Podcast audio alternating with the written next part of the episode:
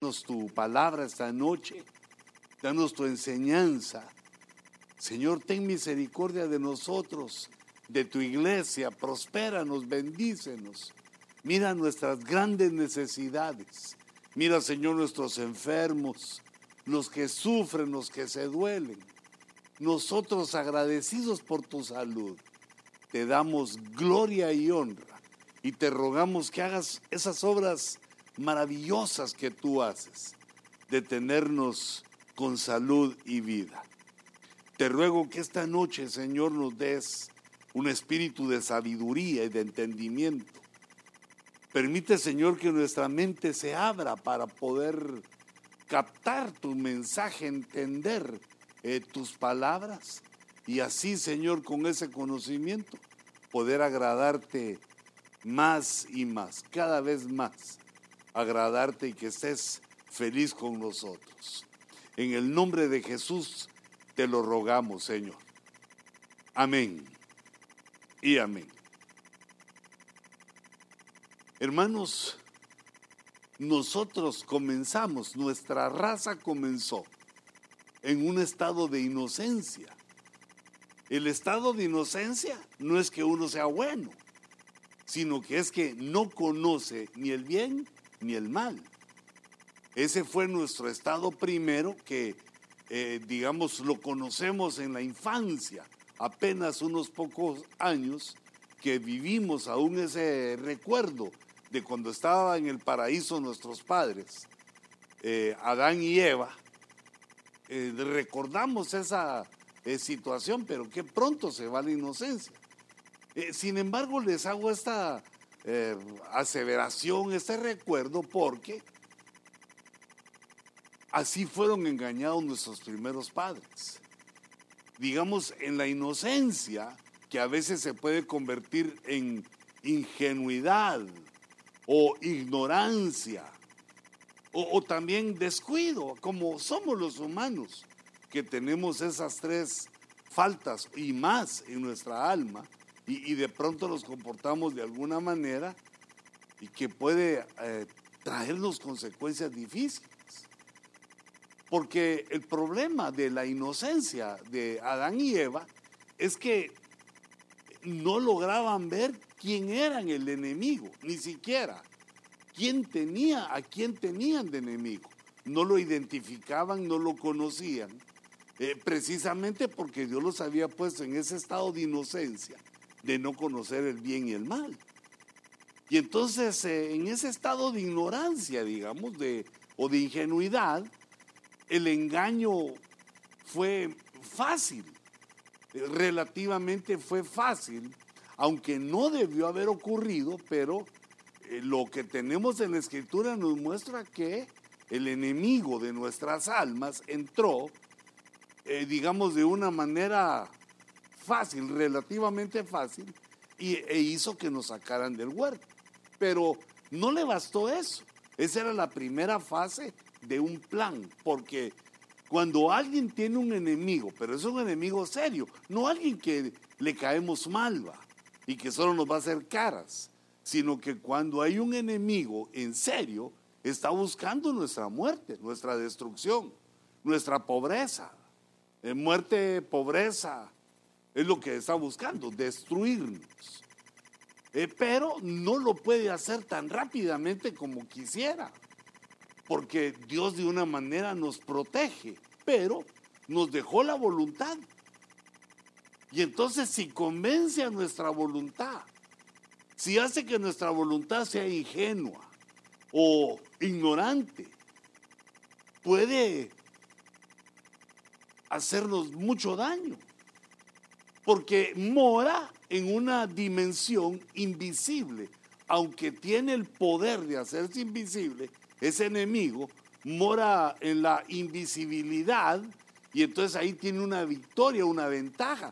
No, no victoria, una ventaja sobre nosotros, grande, porque peleamos con un enemigo invisible.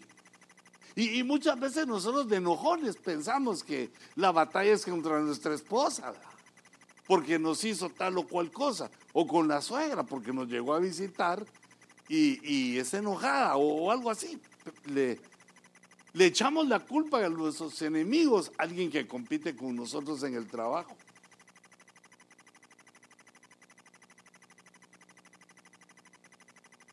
Pero la Biblia nos revela, nos enseña, nos da el conocimiento que nuestra lucha no es contra carne y sangre, sino que hay poderes espirituales de las tinieblas que se mueven.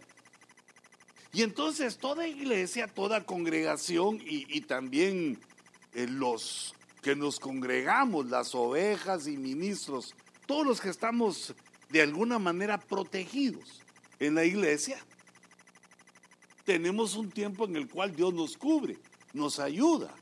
Eh, cuando somos infantes, cuando somos niños, Dios nos ayuda, nos cubre. en la ignorancia, en la inocencia, Dios nos va cubriendo.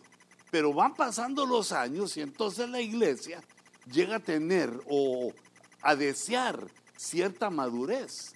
Y, de hecho, pues a tenerla, porque la experiencia, el tiempo, los días, los meses, nos van dando esa eh, cierta madurez que se completa con la palabra, las experiencias que tenemos en la iglesia, el convivir juntos, todas las experiencias de, eh, que tenemos como iglesia, como congregación, eh, van también apuntando a una madurez.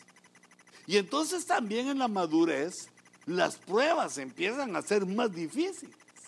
No es lo mismo la prueba de un niño que la prueba de un adolescente, la de un muchacho, ya cuando uno va a trabajar, ya cuando uno tiene un negocio, entonces va creciendo.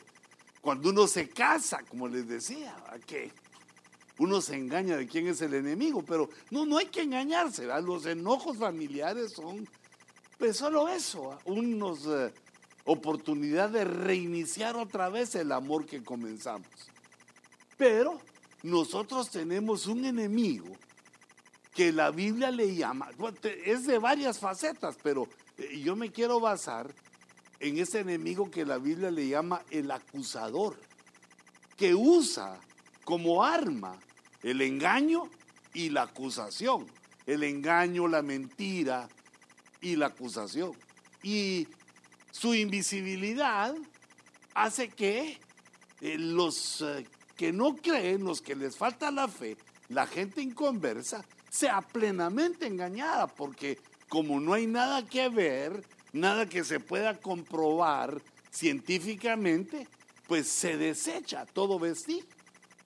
Eh, uno nota como la mayoría de científicos, hasta como con voz de enojado, responden a los que les hacen las preguntas de si ellos consideran la existencia de Dios. Y claro, la mayoría la niega, niega la existencia de Dios, hasta que algún día lo invitan a dormir a una casa embrujada, o que así le llamen, ¿va? Que ah, no cree, venga, mire esta casita, le damos eh, mil dólares y duerme aquí en esa casita. Y dice él, mm", como dicen los norteamericanos, ¿verdad? Es un pedazo de pastel. Me lo como así de volada. Y entonces se encuentran, digamos, en ese caso, con lo aterrador, con el mal. Eh, corroboran la existencia de la maldad, aunque también ellos como la maldad, ¿verdad? ese reino, lo que hacen es que se esconden para seguir aquellos con el engaño de que no existe, que lo que no se ve no existe, lo que se ve es lo que se existe, lo que existe es lo que se puede comprobar. Eh, pero Jesús rápidamente, desde dos mil años atrás, nos dio la clave. Cuando dijo él, ¿acaso ves el aire? ¿Ves el aire? ¿Ves el oxígeno? No, pues no se ve pero sientes que te pasa, te toca, sientes su fuerza, su poder, y también nosotros en el siglo XXI que utilizamos el aire como fuente de energía. Entonces, hermanos, tenemos un adversario que entre sus armas lo que procura es influenciarnos. Mientras él se mantiene en la invisibilidad, no lo vemos, pero este no se pierde ningún culto. Pero como no es Dios, no puede estar que el Señor lo reprenda. no puede estar en todos los lugares al mismo tiempo, solo en uno. Entonces tiene sus enviados. Pero Él está presente en todo lugar donde se mueve la salvación, donde se mueve Cristo. Y una de las cosas con las que nos hace tropezar, nos hace pecar, nos hace que trabajemos para su reino, es por medio de la acusación. Porque llegamos a pensar, eh, digamos, con falta de información y de entendimiento, llegamos a pensar que la iglesia debe ser totalmente santa. Y nosotros tenemos un grado de santidad, pero debemos entender que no hemos llegado al paraíso, hermanos amados, ni al reino eterno, sino que estamos en la carne, en la piel. Estamos bajo el ataque de este adversario que tiene muchas facetas y estamos también bajo las pasiones de nuestra alma que muchas veces por la educación que hemos recibido la sabemos, eh, eh, digamos, disfrazar, maquillar pero las pasiones en el alma continúan a pesar de que hemos recibido a Cristo verdaderamente, que hemos nacido de nuevo. Yo, me atrevo a decir que nacimos de nuevo porque estamos un miércoles en, buscando a Dios. Eso es un testimonio tremendo que yo digo que, bueno, como lo veo en la Biblia, se debe enojar ese adversario. No te logró convencer de que te quedaras haciendo otras muchas cosas que podrías hacer. Pero fíjense este punto entonces. La influencia que empieza a darnos es como el acusador empieza a mandar dardos a nuestra mente para que nosotros encontremos las fallas de otro y lo señalemos. nos hace acusador. Es decir, el acusador es él, pero nos influye para que nosotros también nos hagamos como acusadores. Porque la acusación provoca malestar en el acusado. Tenemos alguna fibra en el alma que cuando somos acusados nos sentimos mal. Es feo, porque la acusación quiere decir que tuviste una acción, una actitud, un comportamiento malo, malvado, pecaminoso, y te estamos pidiendo cuentas. El, acusador pide cuentas. Pero nosotros no somos acusadores. E, es más, lo que nos enseña la Biblia es que nosotros debemos ver por nuestra propia vida. Bueno, y también por la esposa y los hijos, los que están bajo tu sombra, la familia. Uno va viendo, le da consejos a su esposa, también la esposa le da consejos a uno. Tenga cuidado, no mire para allá porque se va a romper todo lo que se llama cara. Y uno le hace caso. Ah, dice, tiene razón esa señora. Nos vamos ayudando, pero en esa situación estamos solos con, con nuestra voluntad. Que nosotros tenemos que decidir qué actitudes desarrollar en la iglesia. Porque la orden que tenemos es de amarnos fraternalmente. Pero algunos, ¿cómo cuestan? Ya sé lo que me vas a decir, los que no vienen el miércoles. Pero ese es el mandamiento que tenemos. Que sin importar cómo es el otro, porque como te decía, que hay personas salvajes, ácidas, eh, de, muchas maneras, así como radioactivas, que cuando uno se acerca mucho, mm, mm, lo quieren matar. Pero, independientemente de eso, debemos procurar amarlos. Eh, hay personas que uno no, puede amar, eh, no, no, se dejan, y entonces tomamos cierta distancia, pero nuestro cariño, nuestro cuidado eh, está con las personas. Pues los más difíciles de amar esos son los que debemos de ponerle nuestra atención. Hay unos que son bien difíciles. A mí no se me olvida uno, que es mi oveja, todavía. Tal vez me está oyendo y le da risa. Porque sé que es algo descaradito, no, no es de aquellos de que, ay, el pastor es hablando de mí. Nah, es... En Guatemala dicen cuerudo, tiene cuero de danta, le pegan un balazo y le rebotan ese cuerote que tiene.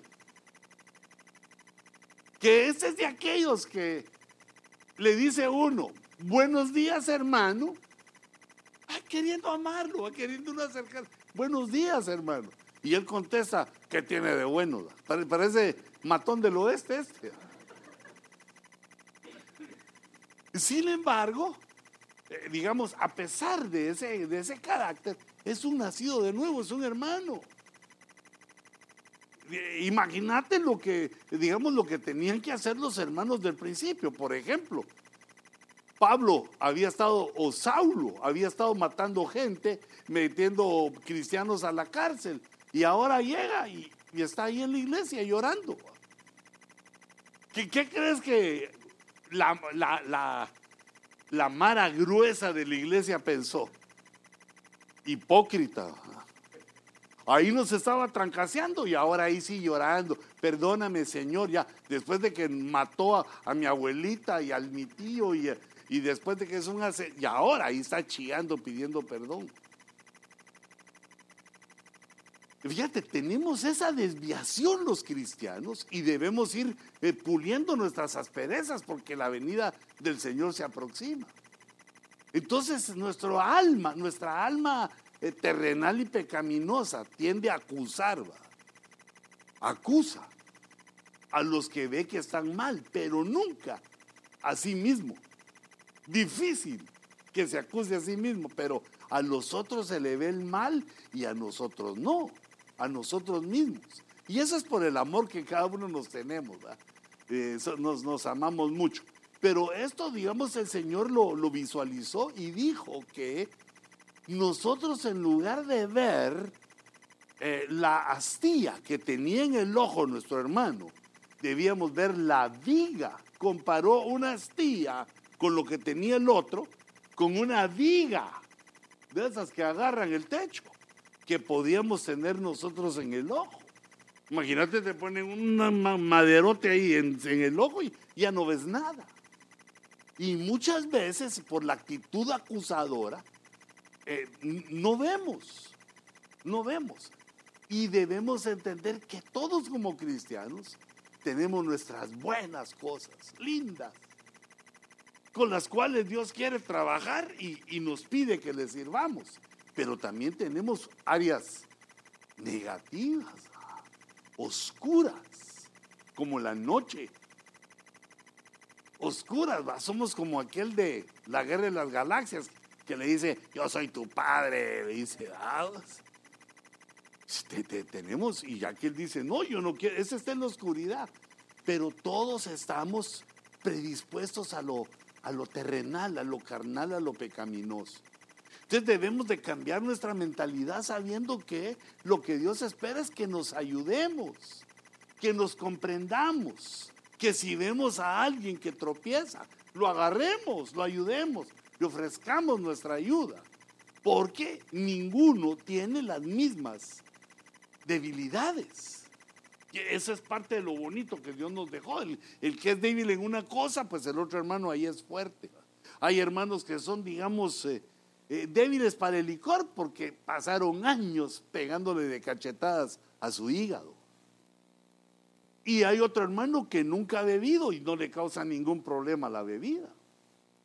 Entonces cada quien tenemos nuestras áreas de, mentiroso o, de mala, algo, algo hay, de violencia, algo cada uno de nosotros eh, tenemos y estamos para ayudarnos.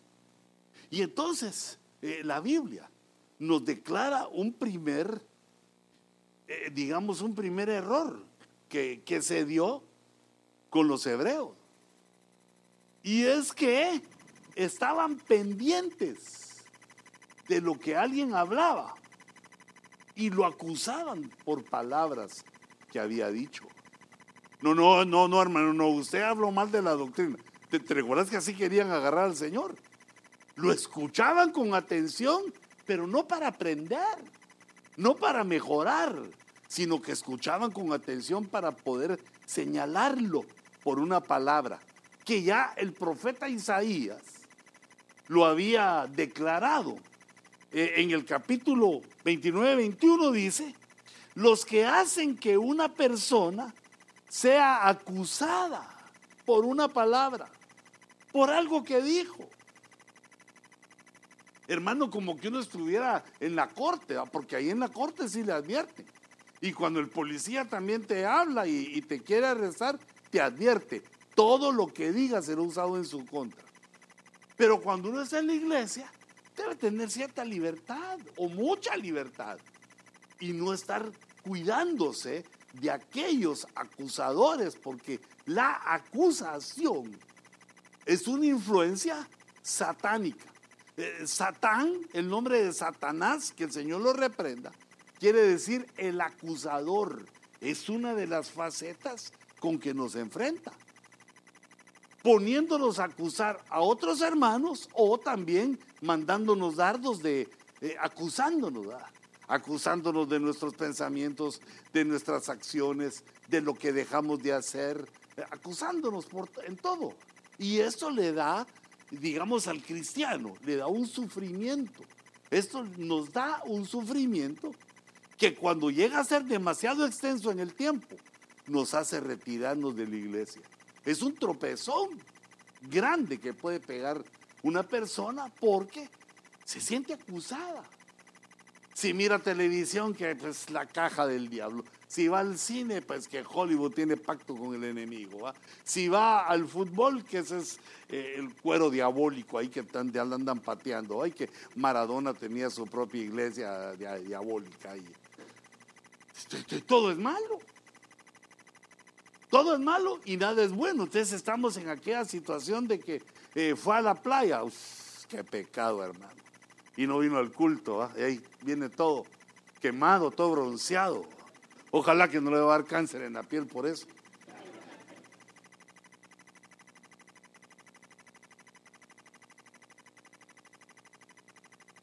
La iglesia se vuelve acusadora. Mira, aquí dice.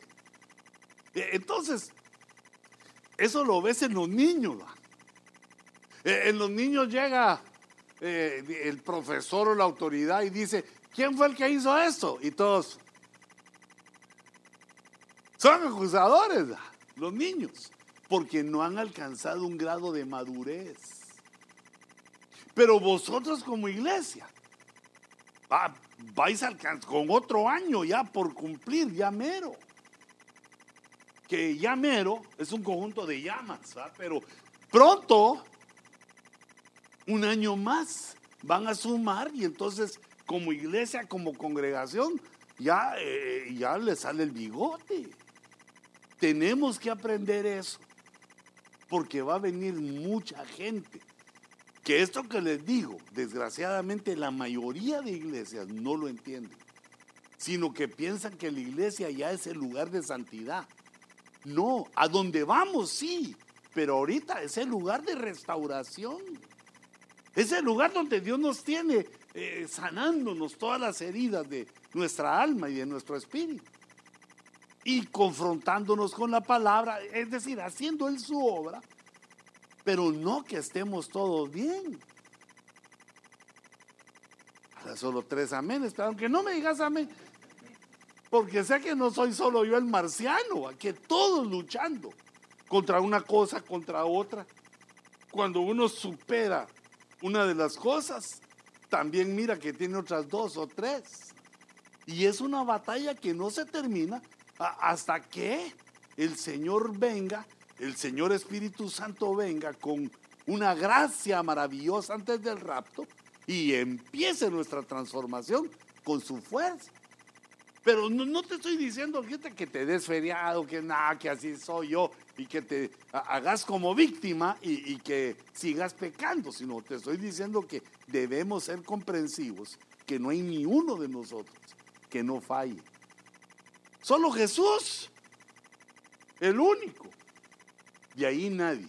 Entonces, eh, fíjate esta situación de acusar por algo que dijo no digamos por algo que hizo.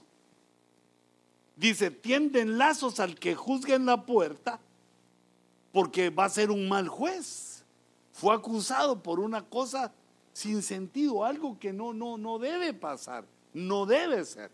Nosotros no debemos ser acusadores. Cuando hay un problema en la iglesia, digamos, cuando alguien sabe algo feo en la iglesia, debe recurrir a su pastor y decirle para que él se encargue. La versión BM dice, los que hacen ofensor a un hombre por una mera palabra, si solo fueron palabras, nosotros tenemos que aprender, digamos como iglesia, a no tomar tan en serio las palabras. Mira, más cuando le hable a uno el cónyuge, cuando el cónyuge esté enojado y te habla y te dice cosas, ¿va? no lo tomes en serio. Pues si quieres se va, te dice él. No se lo tomes en serio. Decirle pues, amplíe la puerta para que se vaya usted también.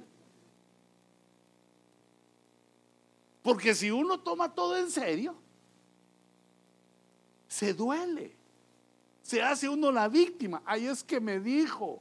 Pero solo te dijo. Ahora ya si le meten un guamazo a uno, ahí sí ya va. Pero si solo te dijo, no lo puedo perdonar porque lo que me dijo fue, olvídalo, porque todos nos equivocamos en lo que hablamos. Decimos cosas que no deseamos. Y ya, digamos, este que le dijo, si quiere se va. Y ya cuando se va la chata, ahí anda chillando, buscando al pastor. Pastor, dígame dónde está, revéleme el secreto. Ahí anda chillando después, ya ni a trabajar va por irla a buscar. Pero, eh, pero entonces, hijita, pero no te vayas, hombre. No, no hagas cosas solo por palabras, porque se vuelve como una acusación. Es algo que puede llegar a ser diabólico. Aún que alguien, digamos que del cónyuge te ofrezca divorcio, reíte. Son solo palabras. ¿Y dónde, dónde firmo? Tráigamelo pues. Páguenlo usted. A se, se pone que quién lo paga. No.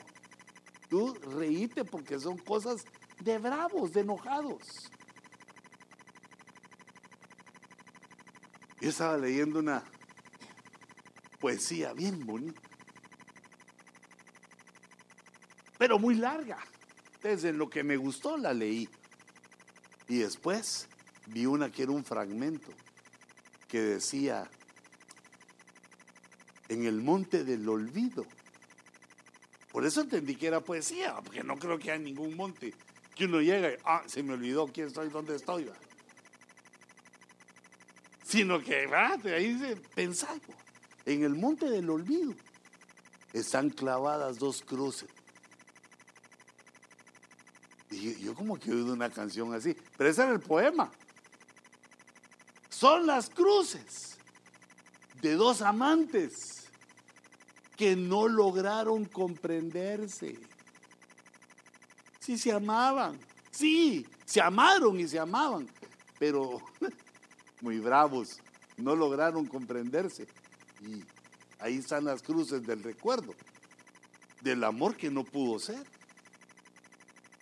El amar es enfrentar esas situaciones de enojo, de situaciones difíciles, problemáticas.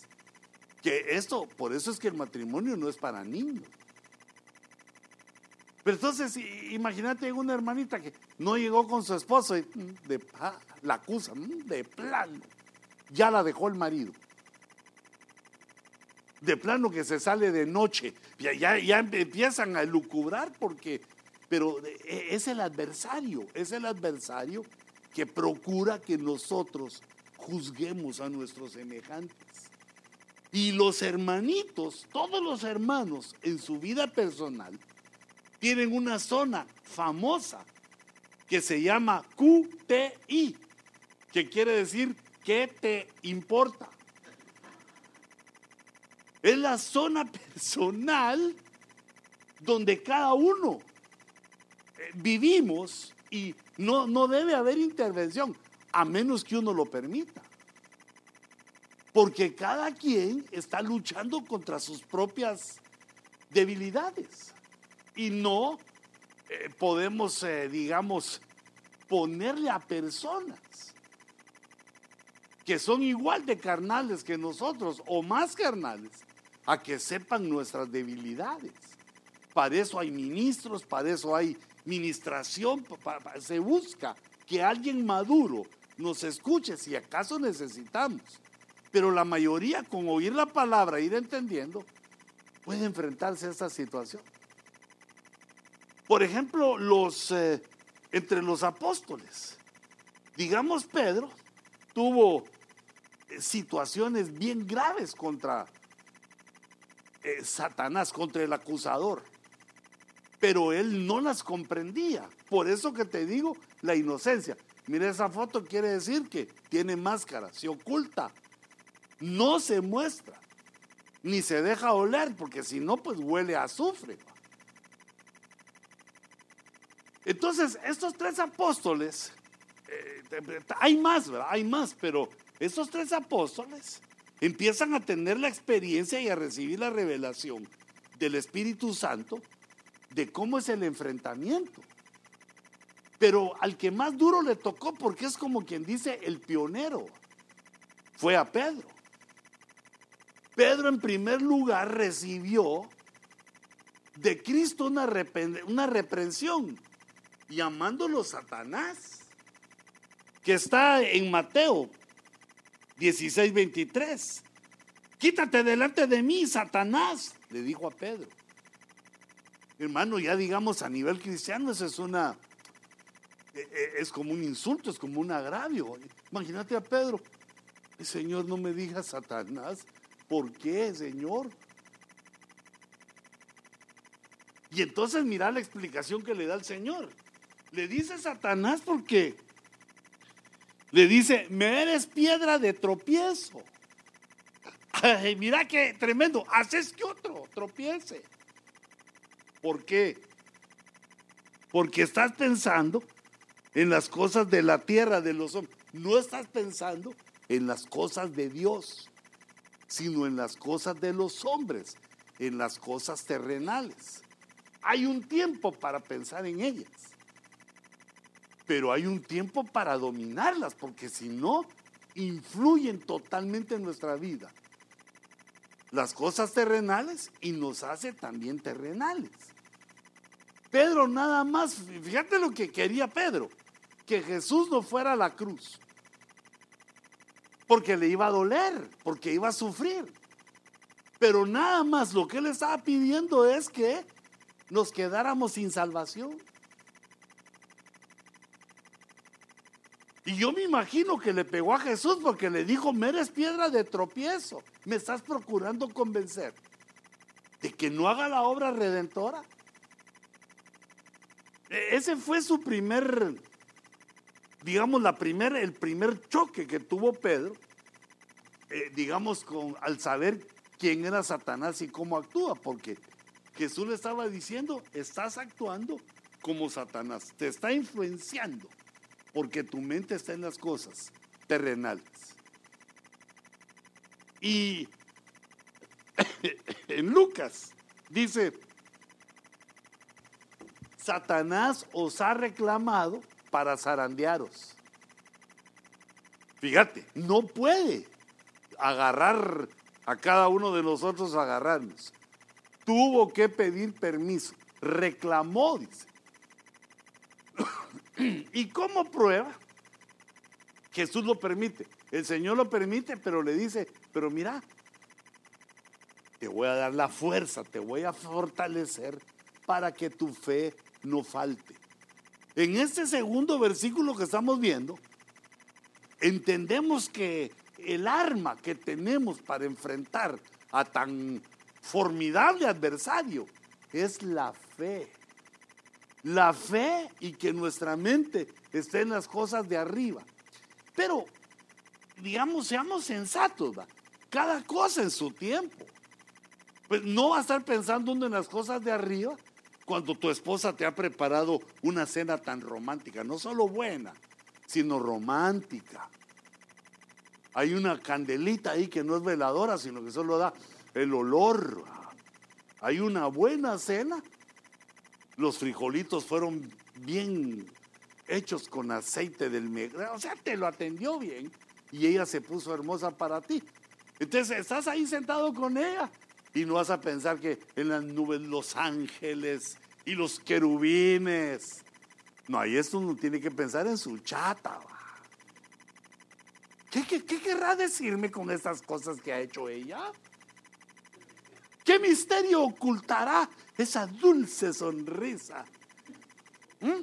Entonces uno va, e, ese no es el momento. Pero también cuando uno viene a la iglesia no va a estar ahí. ¿Dónde está mi chata? O sea que uno tiene que sobreponerse y ponerse en el lugar eh, correcto, porque para eso nos dio Dios el intelecto. Y es lo que le estaba enseñando el Señor a Pedro. Estaba diciendo, bueno, viene una prueba, ponete espiritual, ponete en el modo fe. Yo creo en el Señor Jesucristo. Todo lo puedo en Cristo que me fortalece. Ponete en, la situación de fe. Si el Señor está conmigo, ¿quién contra mí? Pero no se pone uno así cuando su esposa o los hijos va, papá, quiero platicar contigo. El Espíritu me quiere hablar, mi hijo. Dios me quiere hablar en sueños ahorita, hijo mío. Uno tiene que darle el tiempo a las cosas de la tierra, que es lo que estaba atendiendo, estaba atendiendo Pedro. Pero de repente, ya en el ministerio Pedro, tiene una situación bien difícil con unos hermanitos de la iglesia. ¿Te imaginas aquella iglesia reciente eh, solo de entradita, el primer mensaje que dio Pedro, se convirtieron tres mil. Quisiéramos, ¿va, pastor? Que el Señor nos ayude. Yo, le dije una vez a un hermano, hablando de eso, le dije, vos, nosotros, aunque sea 300. Y él me dijo, hermano, me conformo con tres, dijo, que quitale todos los ceros. Y en el segundo servicio, en el otro día, se convirtieron cinco mil, ya tenían ocho mil miembros. Pero resulta que por la persecución que había, Dios les da un rema. Le da un rema a la iglesia. Que todos vendan sus propiedades y que traigan el dinero a los pies de Cristo, pero, o, o a los pies de los apóstoles, porque el Señor ya había resucitado y había, estaba a la diestra del Padre. Pero ese es un rema que Dios le pone a la iglesia, porque lo ignoraban, que en unos años después iba a venir el ejército romano e iba a destruir Jerusalén, el templo, todo lo iban a destruir. Iban a sacar a todos los judíos y los iban a llevar por todo el mundo, los, iban a dispersar. Era, fue la dispersión.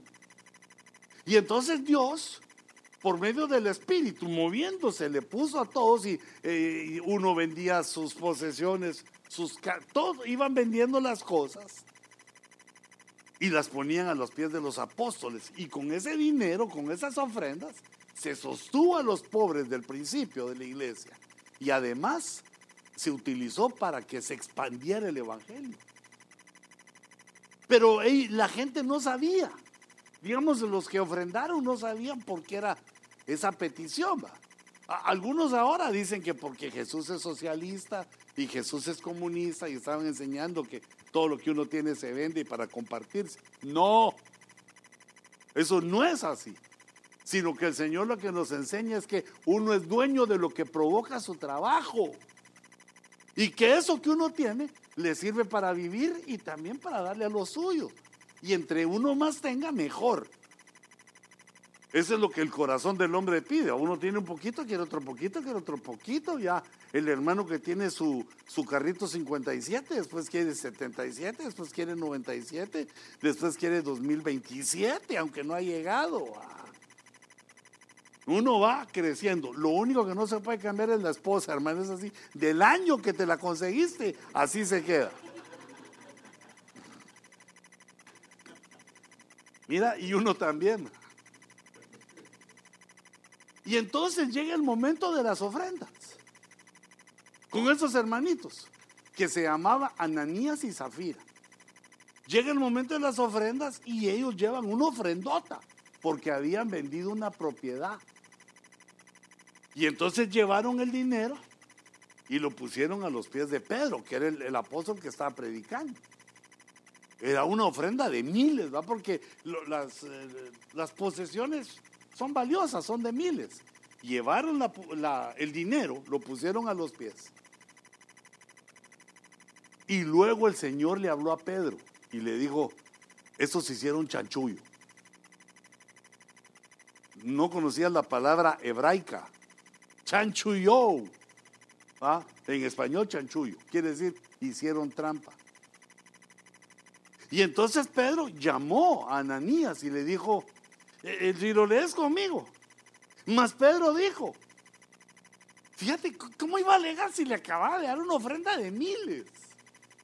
Pero más Pedro dijo, Ananías, ¿por qué ha llenado Satanás?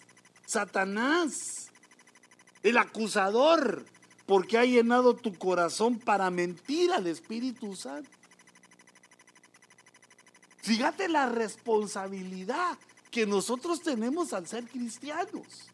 No debemos pensar que estamos en una religioncita, donde a saber si eso no es, sino que estamos ante el Dios único y verdadero, ante la verdad de Dios, démosle una ofrenda de palmas al Señor por Dios.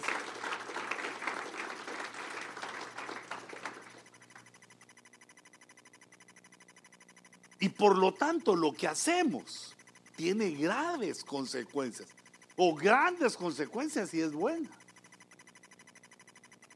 ¿Por qué hizo esto Ananías y Zafira? Seguramente el acusador, eh, ahí dice, Pedro, llenó tu corazón. Mira, le empezó a decir eh, Satanás, que el Señor lo reprenda, le empezó a decir Ananías, ese dinero se lo va a gastar Pedro. Por eso lo ves que ese no se corta el pelo en su casa, sino que ese se va a la barbería, ahí van tus diezmos. Mira la navezota que tiene. Lo empezó a, le empezó a llenar su corazón de cosas. Y después vos, ¿qué le vas a decir a tus hijos, Ananías?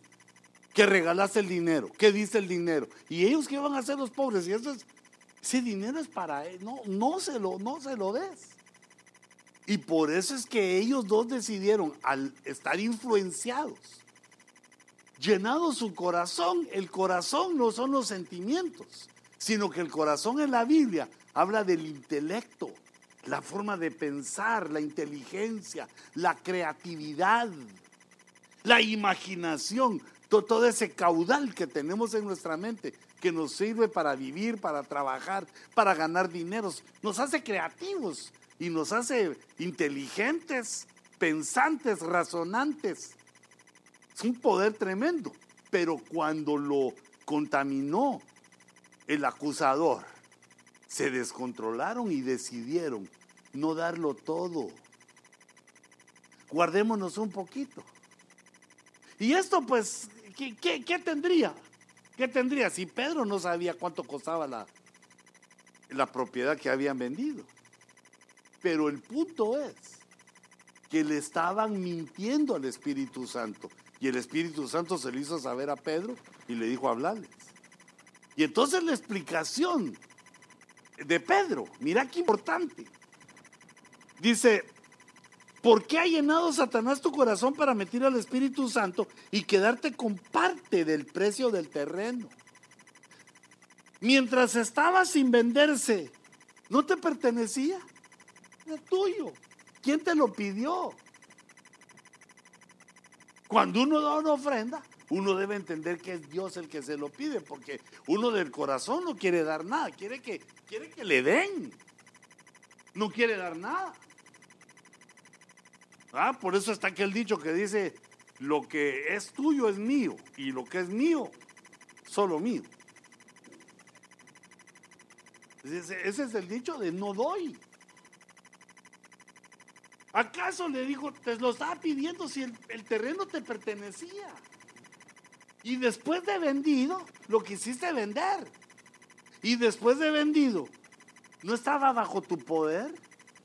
No estaba bajo tu voluntad para que tú hicieras lo que consideraras conveniente. Pero Satanás llenó su corazón y, eso, eso provoca confusión. Pero lo que te estoy subrayando es que era un hermano. Era un hermano de la iglesia con su mujer. Los dos, yo digo, nacidos de nuevo, porque el Señor los mató a los dos. Nacido de nuevo, como quien dice, mejor te llevo antes de que peques más y perdas la salvación. Se murió, pero antes le dijo, ¿por qué? Es si tu corazón es tuyo, no debes permitir que esos pensamientos de acusador vengan a tu mente. Cuando uno nota que vienen pensamientos diabólicos, uno los echa afuera, reprendo, desautorizo. Uno dice, ese pensamiento no es mío. Ese es el puro diablo en traje de baño. Ah, como si había un, no un coro, iba a decir, una canción vieja así, a go go, cuando yo no me había convertido, que decía, diablo con vestido azul.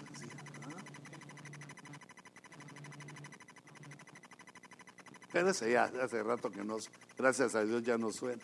Y ahí estamos todos, ya lo con vestido, con vestido. Ni sabe uno lo que canta. Tené cuidado tu corazón, porque Dios nos ha traído hasta acá, nos ha hecho nacer de nuevo, nos ha dado cosas hermosas y nos promete la eternidad, la salvación, tantas cosas. No dejes que tu corazón se lleve de las cosas terribles de nuestro adversario, de nuestro enemigo, del que quiere el mal para tu vida, el que quiere eh, la pobreza, la enfermedad, la muerte para nosotros. Porque eso es lo que dice la Biblia, que Él vino para robar, para matar y para destruir. Esa es su única intención para con nosotros. Y no solo nuestra vida tan corta, hermano. Porque Él, como está en el plano angélico, un día del diablo, que el Señor lo reprenda, son, un día son como mil años de nosotros. Por eso que las abuelitas dicen que más sabe el diablo por viejo. ¿Por qué concediste esto en tu corazón? Pusiste de tu parte, te dejaste, porque el corazón es tuyo. Lo que salga de ahí, lo que permitas que salga de ahí, es nuestra responsabilidad. Entonces debemos de capturar los eh, pensamientos de acusación, los pensamientos que son, que el Espíritu Santo nos muestra y nos señala, que no son de Él, sino que vienen del enemigo. No permitas eso. Y, digamos, fíjate, yo pienso en Zafira. Zafira, qué nombre más bonito tenía la esposa de Ananías, ¿va? Porque eh, zafira es como el femenino del zafiro, que es una piedra preciosa. Debe haber sido linda la zafirita. Y eso de ser bella, qué bueno, qué lindo. Yo digo que toda mujer debe procurar ser bella para su marido. Pero también cuando ve una mujer que el marido está tropezando, interviene. Ella le hubiera dicho, no chato, ¿cómo vamos a hacer eso? ¿No tenés temor de Dios? No, hombre, no tengas pena. Nuestro futuro es Jehová. Dios nos va a ayudar. Mira cómo nos enseñó Jesús el pan nuestro de cada día. Siempre vamos a tener un desayunote ahí porque Dios es bueno. No, no hagas eso. O mejor decirle, ¿sabes qué? Si eso está en tu corazón, mejor no vendas el, no, ¿verdad? no vendas nuestro terreno. Bien, lo vendo. No, yo no firmo. ¿Ah? Porque la mujer está para ayudarlo a uno, no, no para hacer solo pues, eh, pues un artículo de belleza que uno muestra. Así como el esposo de Esther, mándenme, ya estaba con sus, le gustaba el té, pero el tequila, ¿va? ya estaba así, tráiganme a Esther, quiero, quiero que todos vean la mujerota que tengo, que sepan que aquí truenan mis chicharrones y ahí van a ver que hay, llámenla. Ah, no, pero no era Esther, sino que era la otra. Se me hace que Basti también levantaba polvo donde había lodo. Pero, pero date cuenta que qué poco, eh, digamos, qué poco peso tiene una mujer. Digamos que su lugar es solo por su belleza. No, no, hijita. Para eso Dios te dio también inteligencia y te dio Espíritu Santo para que ayudes a tu marido. Porque si se embarranca él, atrás vas tú también. En este caso se hace ver que ella estuvo de acuerdo, que le dijo, sí, bachata, y no, Dios guarde, dejamos, nos quedamos sin dinero, ¿qué hacemos? ¿Y yo qué hago si no hay baño cerca? A mí solo en hotel me gusta. Lo, lo convenció ella a él, él a ella, hicieron una trazada que los mató a los dos. Entonces Pedro empezó a conocer las andanzas del adversario, cómo el adversario destruye a la humanidad, nos destruye con errores, nos quita la paz, no, nos quita eh, la vida también, nos quita la prosperidad. Fíjate, qué prosperidad la que tenían estos de Linda. Tenían una casa, tenían posesiones, tenían a Cristo, habían nacido de nuevo. Nosotros debemos entender que lo que hacemos en la iglesia, cuando nos acercamos a orar, es una cosa santa. Cuando nos acercamos a cantar y a danzar, es una cosa santa. Hijita, tenés que venir apropiadamente vestida para no causar estragos con el área varonil. Y hermano, vos también recordate que los latinos somos guapos, hombre tenés que tener cuidado para que, digamos, tu ofrenda sea para Dios y, no estar luciéndote con otras personas, porque pues Dios todo lo ve y no, no hay cómo esconderse delante de Dios. Todo lo que hacemos es, digamos, es santo, porque la casa de Dios es santa. Y cuando estés dando tu ofrenda, también es una cosa santa. Pero como es voluntaria, lo que Dios no le gusta, según leemos aquí, es que uno sea mentiroso. Pastor, aquí le traigo mi diezmo. Y el Espíritu Santo dice, esto no es ni el 7%. Pero lo que te quiero decir es que para el pastor, gloria a Dios. Porque cuando no el pueblo no da, dice que no es vuestro caso, pero si el pueblo no da, Dios provee por otro lado. Porque Él está interesado en su, el más interesado en la obra es Él. Pero el punto es cuando nosotros mentimos, cuando nosotros llevamos la mentira y el engaño a la casa de Dios. Como cuando alguien en un, digamos, en un pecado flagrante, osa ministrar. Que el Señor nos, nos ayude porque son situaciones difíciles. Entonces, lo santo es santo, Dios sabe que somos fallones, a Él no le podemos ocultar nada y cada vez que nos presentamos a su casa, Señor, por favor, perdóname porque he pecado. Dios no nos rechaza por el pecado, sino que cuando ejercitamos el pecado es cuando Él se enoja. Pero si nosotros estamos eh, eh, cada vez componiéndonos, luchando, Él ve nuestra actitud y nos va ayudando, nos va ayudando. Va poniendo las puertas, abre las puertas pone las gradas, nos ayuda a salir adelante. Y una de las ayudas más grandes que Dios le da a uno es su esposa. Mira, que no te vaya a ocurrir aquello que te enteres de las grandes cualidades que tenía tu esposa cuando ya sea viejita. Cuando los otros miren las fotos y digan, al hermano, qué linda era su esposa. ¿Y ya ves? ¿Eh? ¿Y qué le ves de linda? Qué linda era, hombre. ¿Mm? Hay que usar el entendimiento. Si no le pasa a uno como a Naval, porque también date cuenta que por no atender correctamente a la esposa, se muere uno.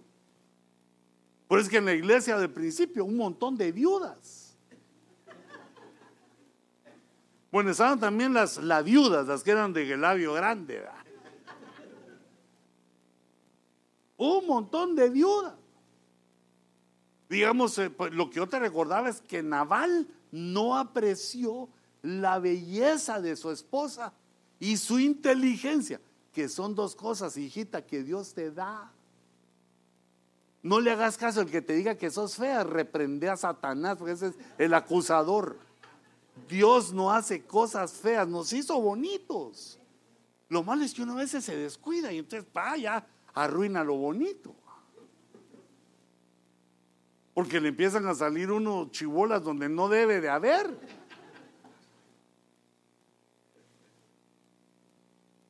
Pero Dios a todos nos hizo bien, porque Dios no hace, ya, ya, ya, comprendeme, ese es, mi, ese es mi rema. Dios no hace feas ni feos, sino que uno es el que se arruina. Pero si te cuidas un poquito ahí adentro de esa masa muscular, tenés un guapetón.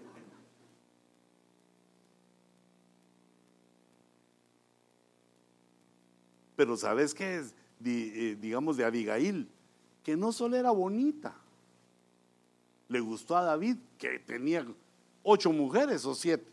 Le gustó a David. Dijo, no, pero esta es esposa de Naval. Le gustó. Porque era bella e inteligente. Mijita, no guardes tu inteligencia. E, e, y hermano, no te sintas atacado por la inteligencia de tu mujer, hombre. Si es tuya. Esa es una locura, es como, un, es como aquel que no sabe, saca la pistola y se pega un balazo en el pie. ¿Por qué hace esa tontería? Porque no sabe. Cuando, cuando uno entiende la belleza y la inteligencia de su mujer, entiende por qué Dios se la dio. Para que te ayudara. También sos inteligente. Entonces, e, ella suma. Los dos nos hacemos poderosos. Uno de vosotros puede hacer huir a mil, pero dos a diez mil. Tu esposa contigo potencializa tus fuerzas para prosperar, para vivir, para, todo, para todo lo que eh, tú querrás o ellos o la pareja decida. Pero si ella lo menosprecia a él, no sé por qué me casé con vos, y sos feo, pero con F mayúscula. Vaya que no le dijo que era bruto con B grande. Sí, hijita, pero es que eso ya no, ya no lo mira uno cuando se casó. Cuando uno después de casarse cierra los ojos. O se pone anteojos oscuros. Pero el apóstol Pablo lo que hace es que ve las características ve características de nuestro adversario y nos lo deja saber para que nos engañe lo menos posible.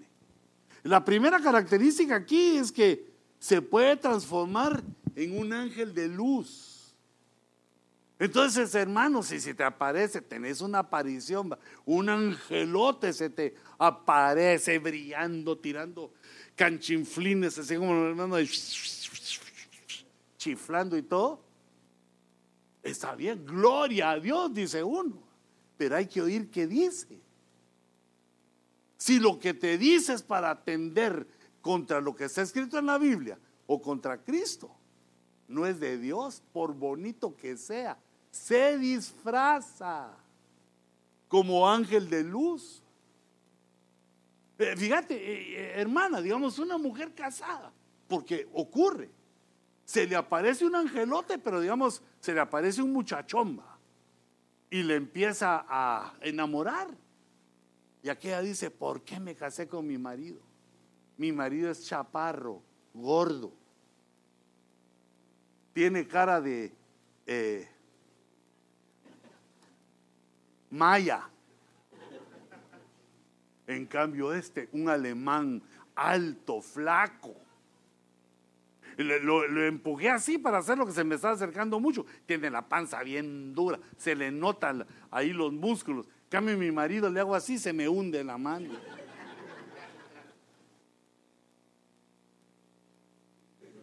¿Te gustó ese ángel de luz? ¿Vas a dejar a tu marido por eso? Te hizo pecar, te hace romper el pacto ante Dios. Te hace pecar. Y eso pasa, pero no tanto cuando se aparecen las ángelas también a los hermanos. Con unas medidas femeninas que fue como que algún doctor se las hubiera hecho. Aunque dicen el cantar de los cantares, oh, hermoso poema del hombre enamorado, le dice, le dice él a su esposa, le dice, cuán hermosos son tus pies en las sandalias, oh hija de príncipe. Ahí le dijo que qué lindos piecitos tenía.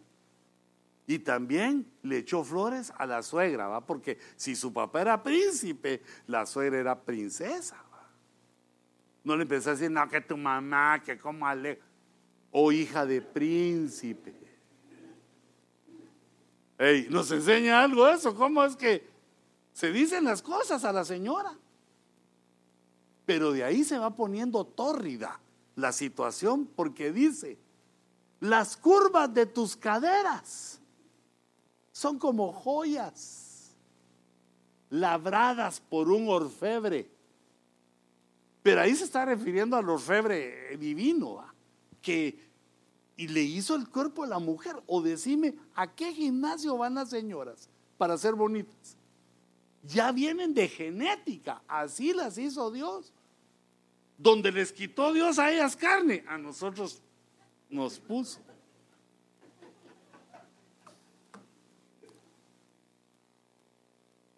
A mí me decían de apodo cuando jugaba fútbol en Guatemala, me decían Romario. Yo me sentía así como campeón, va, qué golón de los que meto. Hasta que me dijo un hermano, no, así te decimos porque pareces ropero y armario. No sabemos cuál de las dos son. Es Romario.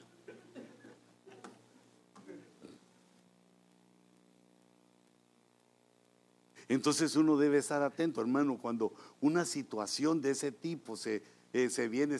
Si de repente notas que una persona bien dotada, bien guapa, bien joven a comparación de uno, se le acerca a uno y le dice, pero pues, usted parece James Bond, usted parece 007. Está algo canado, pero bien plantado. Y uno, ¿va? de Guatemala City, ¿va? ¿Qué es esto? Ah? Y entonces viene el, el, diablo, ¿va? Es que sos tremendo, qué hombre. La virilidad eh, se te tomó como sustancia. No te vieron la billeterota, que ya sos viejo y que hiciste algo de billete. Te vieron subirte en un carro más o menos nuevo.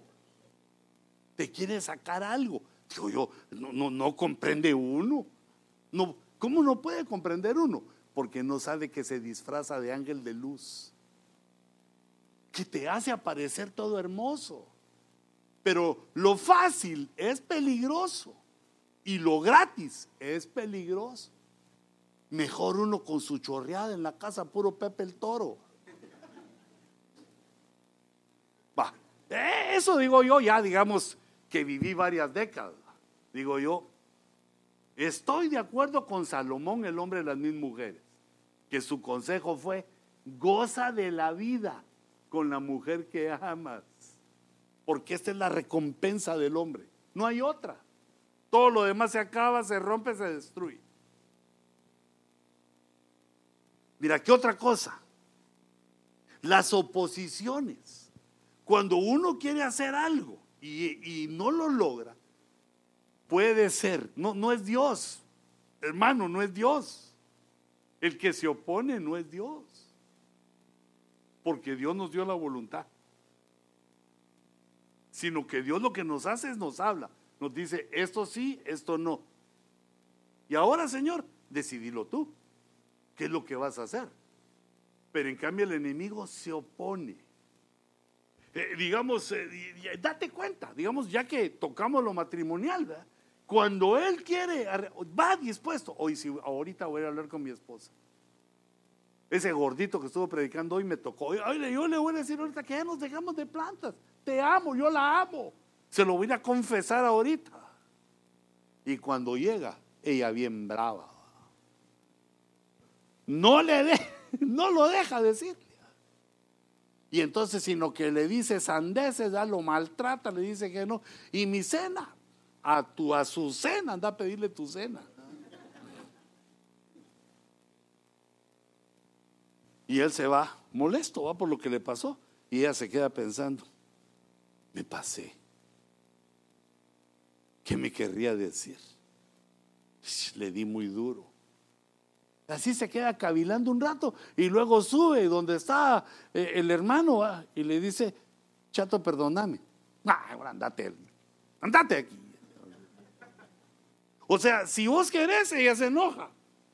Cuando ella quiere, vos te enojas. Y usted nunca llega a la restauración. ¿Y por qué sigue con ella, Señor? Por mis hijos, dice. Señora, ¿y usted por qué sigue con él? Por mis hijos. Ni que fuera la llorona. Uno tiene que seguir por su cónyuge. Porque, hijito, es lo más lindo de la vida. Yo siempre lo digo porque me parece. Y lo leo en la escritura, que lo más lindo de la vida es que uno ame a su mujer y la mujer lo ame a uno. Eso se siente bonito, pero hay oposición. Eh, pues, querés mejorar en tu trabajo, hay oposición. Hay oposiciones y entonces el diablo pone la oposición y te dice, ya viste que Dios no te lo quiere dar. Ya viste que Dios se opone.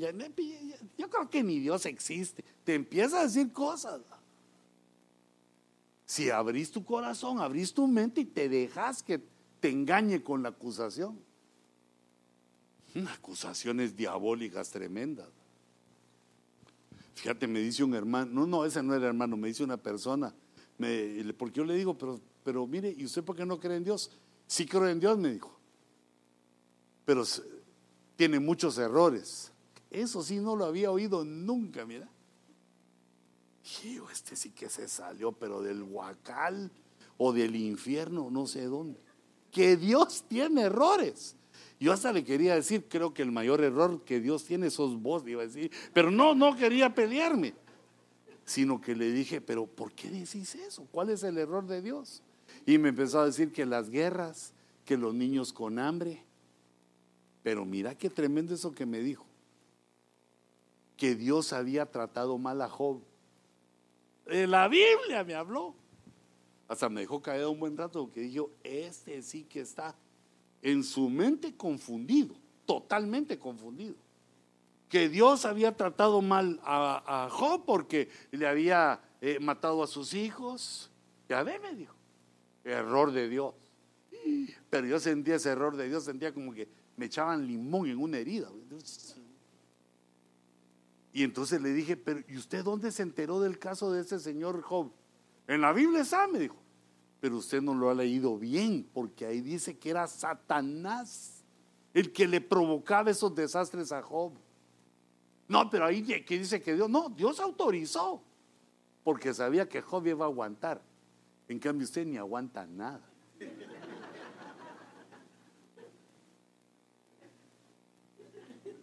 Me dieron ganas de decirle, así como vi a un árbitro en Guatemala, lindo ese árbitro. Yo le quería pedir hasta que me autografiara algo. Lindo ese árbitro, porque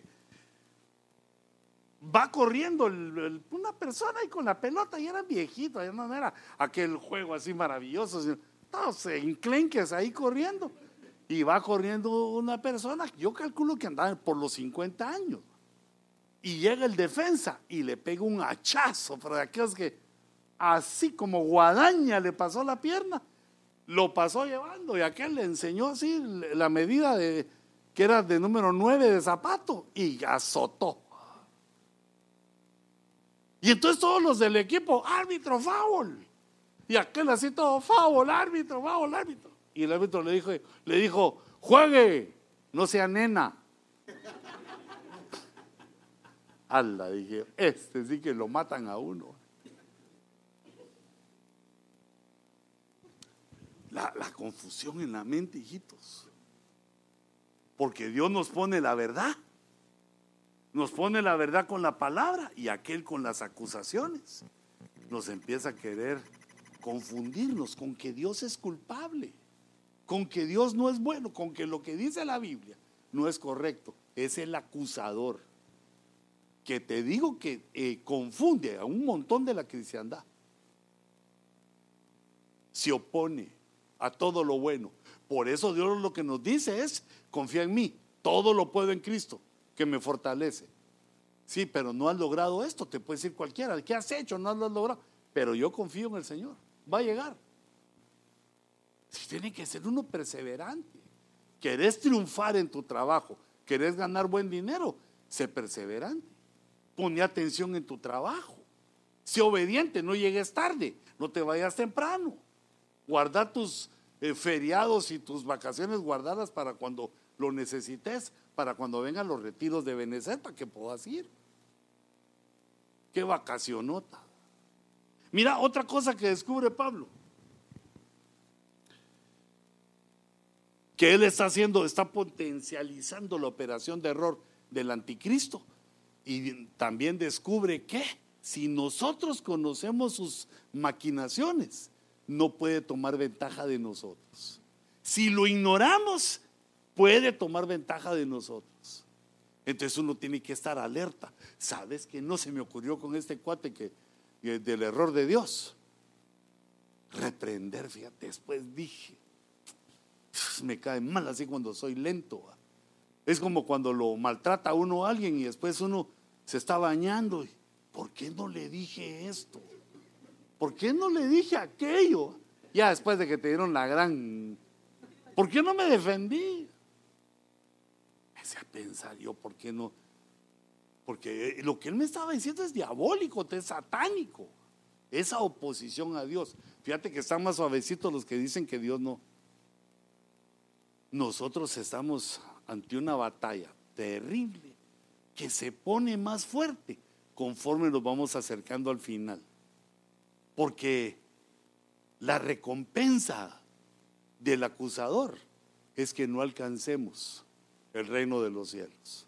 La recompensa es que la iglesia no llegue a las bodas del Cordero. Eso es lo que él quiere, porque como él está condenado, él ya está condenado. Solo le falta el juicio final. Ya le hicieron la comprobación de su, de su pecado ya él sabe que ya no hay perdón para él. Y entonces arrastra a la mayoría con los mismos a la mayoría que se deja con los mismos errores como él cayó. Pensando mal de Dios, pensando que Dios puede ser burlado como Ananías y Zafira, pensando en menospreciar eh, no solo a los hermanos, a la esposa. Nunca hagas eso. Porque nuestra esposa es el mayor tesoro que tenemos. Solo que uno se, hijitas, por favor tengan paciencia, que los hombres nos tardamos como unos 25, 30 años en aprender, en comprender eso. Pero para mientras la mujer va tomando valor, va más valor, porque se convierte de mujer en esposa, de esposa madre. Eh, bueno, creo que la esposa es el grado máximo, porque primero una mujer es madre y ya con los años se va convirtiendo en esposa. Yo lo leo, lo digo, eh, lo he experimentado en mi vida, lo he visto con otros. ¿Cómo la esposa llega a ser el tesoro más valioso? Te quedas sin nada, pero tenés a tu esposa que te dice, You can, baby. Te anima. No, no, chata, ya con eso. Hoy sí me rindo, mejor aguantate el hambre y nos morimos. No, no, no. No. Vaya como valiente y conquiste. Busque un trabajo. Ahorita que son las 4 de la mañana, levántese, bañese y va a buscar un trabajo. No, es que ni tengo ganas. A ver, le voy a llenar el, le voy a empezar a llenar el tanque. ¿Y cómo chata? Le dice, le da un besote a aquella. Besote de madrugada quiere decir con aliento poderoso. ¿ah? Y aquí él siente el dulce beso de. Porque, hijita, así nos hizo Dios, hombre. Tus besos son maravillosos para tu marido para otro es adulterio, pero para tu marido le llenas el tanque de fuerza. Si ya me estoy animando, chata, anda, bañate pues. Y después del desayuno le das otro, se va. Y le decís que el tercero es cuando regrese. La mujer tiene un lugar preponderante de potencia, de fuerza. Aunque dicen que es el sexo débil, pero yo cada década confirmo que ese es un error de algún eh, trasnochado. Depende de débil en qué. En el bíceps, en, en el músculo, sí. No dejes que nada acuse a tu mujer.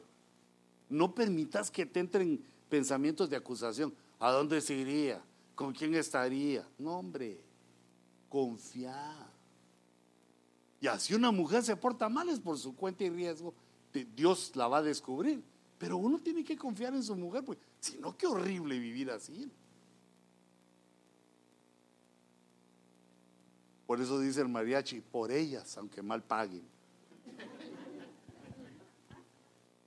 Pero los cristianos decimos por ellas, porque bien pagan.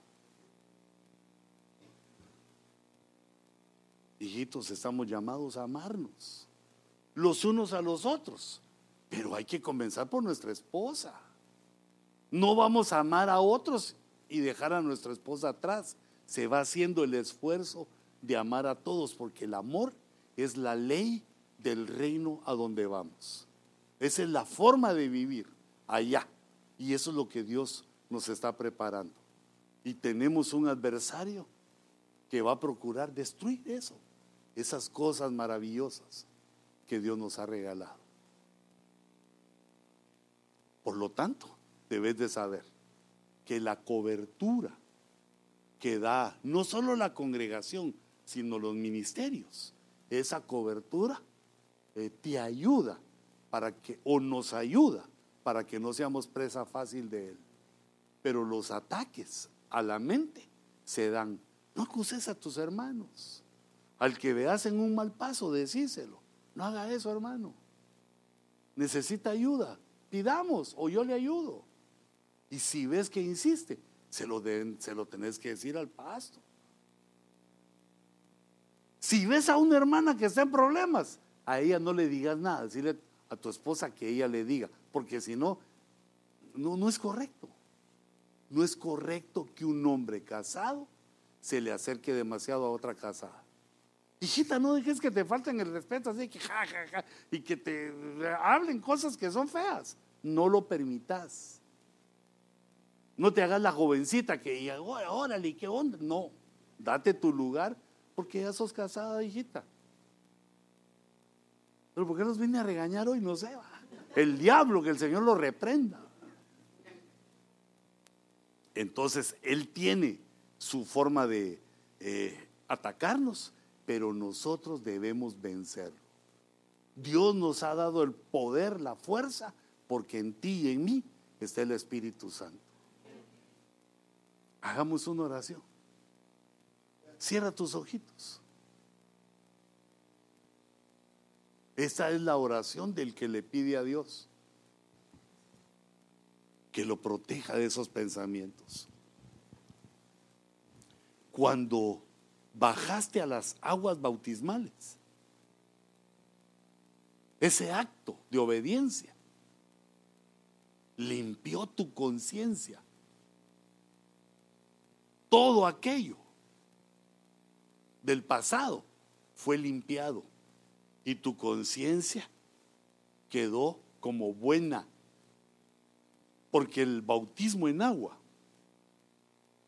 es la petición a Dios por una buena conciencia. Y esa se nos ha concedido. Padre, en el nombre de Jesús,